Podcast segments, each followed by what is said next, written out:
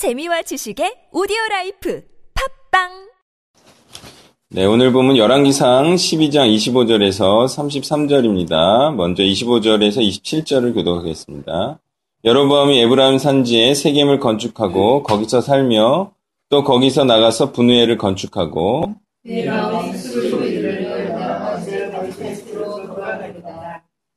만일 이 백성이 예루살렘에 있는 여호와의 성전에 제사를 드리고자 해 올라가면 이 백성의 마음이 유다 왕 곧 그들의 주 르호보암에게로 돌아가서 나를 죽이고 유다의 왕 르호보암에게로 돌아가리로다 하고 아멘.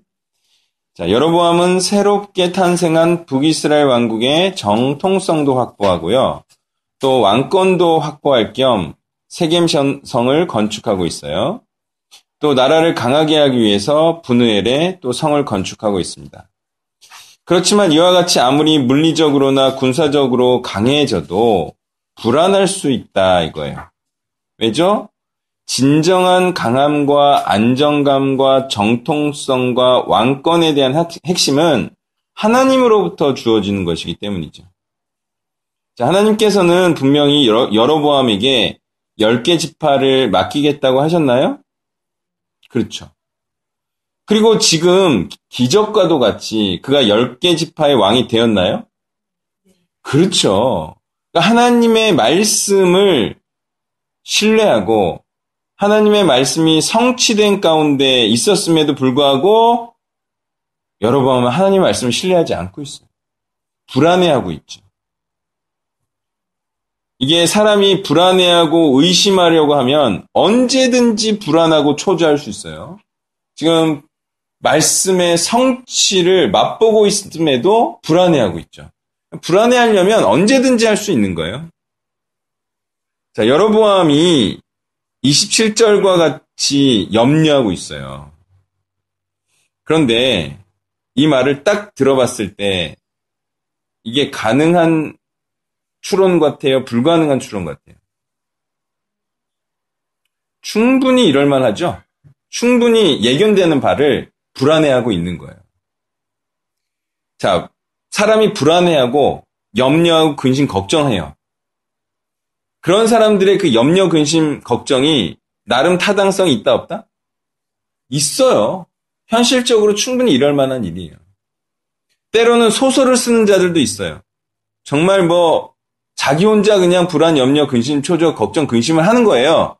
그런 사람도 있고 여러보암처럼 일어날 만한 일에 대해서 염려, 근심, 걱정하는 경우도 있어요.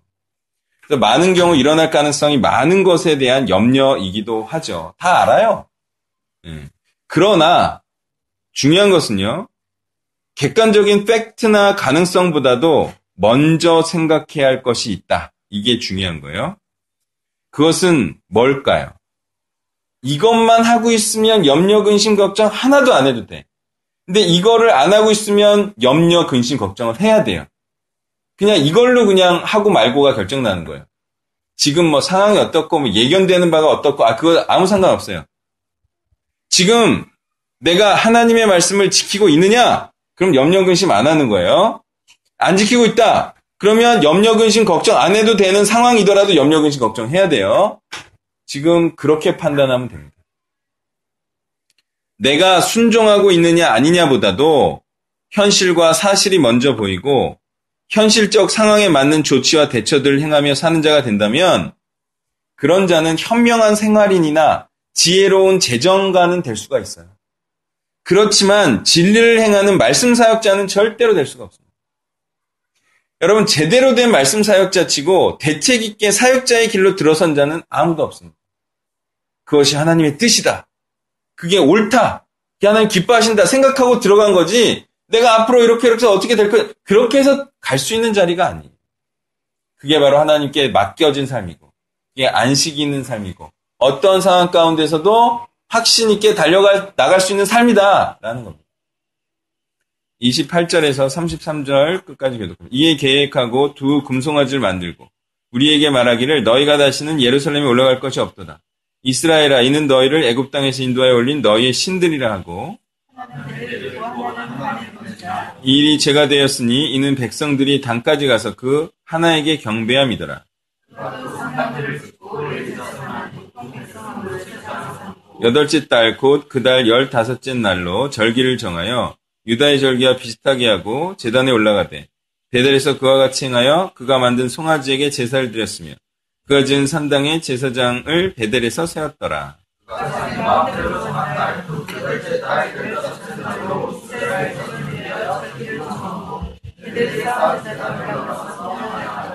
아멘. 자, 여러보암의 현실적인 조치이자 나름의 지혜를 보세요. 첫 번째, 성전이 아닌 금송아지를 만들었다. 두 번째, 한 곳이 아닌 두세 곳에서 예배에게 했다. 세 번째, 산당을 지었다. 네 번째, 일반인으로 제사장을 삼았다. 다섯 번째, 절기의 날짜를 변경했다. 자, 어때요? 누가 봐도 하나님의 윤례를 많이 어기고 있죠? 네, 놀랍습니다.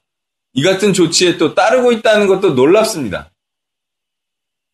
여러보암이 이럴 수 있는 것은 무엇일까요? 그것은 여러보암이 절대로 잊지 말아야 할 하나님의 말씀을 잊었기 때문입니다.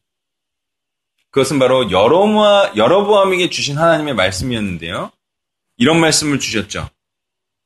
내가 만일 내가 명령한 모든 일에 순종하고 내 길로 행하며 내 눈에 합당한 일을 하며 내 종 다윗이 행한 같이 내 율례와 법령을 지키면 내가 너와 함께 있어 내가 다윗을 위하여 세운 것 같이 너를 위하여 견고한 집을 세우고 이스라엘을 내게 주리라. 굉장히 간단한 논리거든요. 무슨 논리냐? 다윗처럼 행하면 다윗처럼 대주게, 대주게 하겠다. 이게 하나님의 말씀이에요. 자, 예를 들어서 내가 어떤 사람이 되고 싶잖아요. 그럼 간단합니다. 어떻게 하면 돼요? 그 사람처럼 훌륭하면 돼요. 그죠? 그 사람처럼 행하면 되고 그 사람처럼 노력하면 돼요. 많은 사람들이요.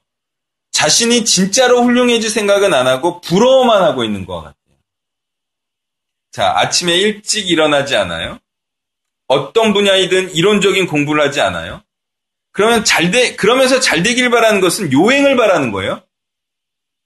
그냥 정말 그렇게 잘 되고 싶으면 남보다 일찍 일어나고 남보다 일찍 출근하든 남보다 많이 공부하면 돼요. 간단해요, 원리가. 그걸 안 하고 내 인생이 어떻네, 저떻네. 그거는 안 될 것을 꿈꾸는 거예요. 누구는 열심히 하고 올바로 해서 잘 되고, 누구는 올바르지 않는 방법으로나 게으른데도 잘 되면, 그것이 공의로운 일이겠습니까? 하나님의 이 말씀의 논리는 명확하다고요. 그냥 그리스도처럼 행하면 그리스도의 영광이 주어질 것이다. 이 말을 하고 있는 거예요. 여로보암은 하나님의 말씀에 순종함으로 정당성을 삼으려 하지 않고 있어요. 그냥 이런 전략적이기만 하고 정치적이거나 제도적인 것만으로 하려고 하면 설사 왕국이 오래 간다 할지라도 언젠가는 무너지는 자신만의 허무한 왕국이 되고 말 것입니다. 기업을 일구는 자들도 100년 기업, 100년 기업 하는데 그럼 100년 이후에는 뭘 하겠다는 거죠? 그런 거를 쌓지 말라는 거예요. 영원한 기업, 영원한 나라를 위해서 살라는 말을 하고 있는 거죠, 성경은. 그런데 정말 이렇게 말도 안 되는 명령을 하고 또 따르는 일은 어떻게 해서 발생하는 것인가? 우선은요, 이 북이스라엘 백성들도 원래부터 말씀에 대해서 관심 자체가 별로 없었다고 볼 수 있겠죠. 그래서 신앙보다는 그냥 먹고 살기 위한 정신이 강한 자들이 그냥 하라는 대로 하는 거예요. 하나님의 말씀이 어떻고 저떻고에 대해서는 원래 관심이 없죠. 왕이 시키니까 하는 거죠. 그런 자들이 금송아지를 하나님이라고 믿으라 그러면 잘 믿습니다. 예를 들어서 신앙심이 별로 없는 자들에게 숙식을 제공해 주면서 성경 공부 모임에 나오면 회당 만 원씩을 준다면 나오겠습니까? 안 나오겠습니까? 이게 이제 신천지에서 그렇게 한다는 거예요, 실제로. 또는 무늬만 교인인 젊고 돈 많은 남자가 성경 지식 없는 여자 교인에게 청혼했을 때 청혼을 받아들이겠습니까? 안 받아들이겠습니까? 이게 바로 금송아지를 숭배하느냐 아니냐에 대한 얘기예요. 그러니까 별로 신앙에 대해서 관심 없는 사람들은 금송아지를 숭배하게 돼 있다니까요. 그 다음의 경우 두 번째 케이스인데요. 말씀에 관심은 있지만 다른 말씀과 유사 복음에 속는 경우가 있다고 보겠습니다. 말도 안 되는 얘기인데 말씀을 잘 몰라. 그런 경우에도 이런 유사 복음에 속습니다. 말도 안 되는 얘기인데 신천지 있잖아요. 말도 안 되는 얘기예요, 사실. 성경을 잘 모르니까. 여호와의 증인, 제7일 안식교, 예수 그리스도 후기 성도교회. 예수 그리스도 후기 성도교회는 그냥 성경이 달라요. 몰몬교기 때문에 성경이 자. 근데도 뭐 이제 예수님 나오니까. 어머니 하나님. 이게 안산홍인가요? 예, 그 어머니 하나님. 야, 진짜 뭐 말도 안 되는 얘기 아닐까. 그런데 속아요, 그죠? 그러니까 이게 정말 또 레위인이 아닌 자로 제사장을 삼고 절기의 날짜를 바꾸는 정도의 어마어마한 왜곡인데도 속아 넘어간 자들이 많이 있는 거예요. 그만큼 모르는 그만큼 몰라요.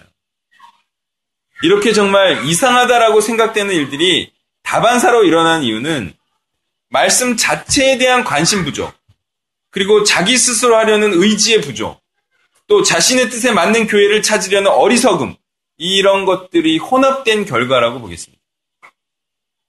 자, 이런 함정에 빠지지 않으려면 우선 성경 자체에 관심을 가져야 합니다. 이거 뭐 교회 열심히 다녀도 될 일도 아니고요. 뭐 목사님 말씀 잘 들어서 될 일도 아니고요. 뭐 봉사활동 열심히 해서 될 일이 아니에요, 이게. 이런 함정에 안 빠지려면 그냥 이단에 안, 안 빠지려면 성경 자체에 일단 관심이 있어야 되고요. 그 다음에는 성경에서 자신의 뜻을 찾으려 할 것이 아니라 하나님의 뜻을 찾으려 해야 합니다. 그리고 그 다음에는 쉽게 쉽게 깨달으려고 하면 안 돼요. 뭐 누구는 뭐 정말 뭐 엄청나게 노력해서 깨닫고 누구는 뭐 그냥 한 번 보면 뭐 깨닫고 그 아주 사기적인 심보죠 그것도 쉽게 쉽게 깨달으려고 하지 말고 부지런히 연구하는 자세로 오랜 동안의 노력을 통해서 값진 지식과 지혜를 얻으려고 해야 합니다. 그러면 여러보암의 조치들이 얼마나 어이없는 것인지를 분명히 볼 줄 아는 자가 될 수가 있습니다. 주일날 예배만 딱 드리고 하던 일을 마저 하려 가는 하려 가는 자들을 자들을 여러분 그 전과 그 후에 어떻게 달리 생각할지 봐야 됩니다. 예전에는 어 주일날 예배 드리면 됐지. 그리고 나서 뭐 딴 일 하고. 그리고 또 아, 나 예배 주일 온전히 성수했어. 나 아침부터 새벽부터 저녁까지 저녁 예배까지 다 드렸어. 그것도 뭐 온전한 주일 성수입니까? 예배 드린 게 하나님의 뜻을 생각하는 겁니까? 그러니까 세세하게 하나님의 말씀을 알고 깨달아야 된다는 것은 어마어마한 식견이 생긴다는 것을 의미하죠. 어리석은 자들이 이런 것도 구분하지 못하고 이래라 하면 이러고 저래라 하면 저러는 그런 삶을 살고 있다는 거예요. 말씀을 정리하면요. 말씀에는 관심이 없이 신앙생활을 하거나 정말 말씀이 무엇을 말하는 것인지 실질적으로 거기에 초점을 맞추는 신앙생활을 하지 않으면 재앙된 결과를 맞이하게 될 거라. 그거는 사람의 말을 실컷 따르고 하나님의 뜻은 행하지 못하는 아주 억울하고 재앙된 삶을 살게 될 것이라는 말입니다.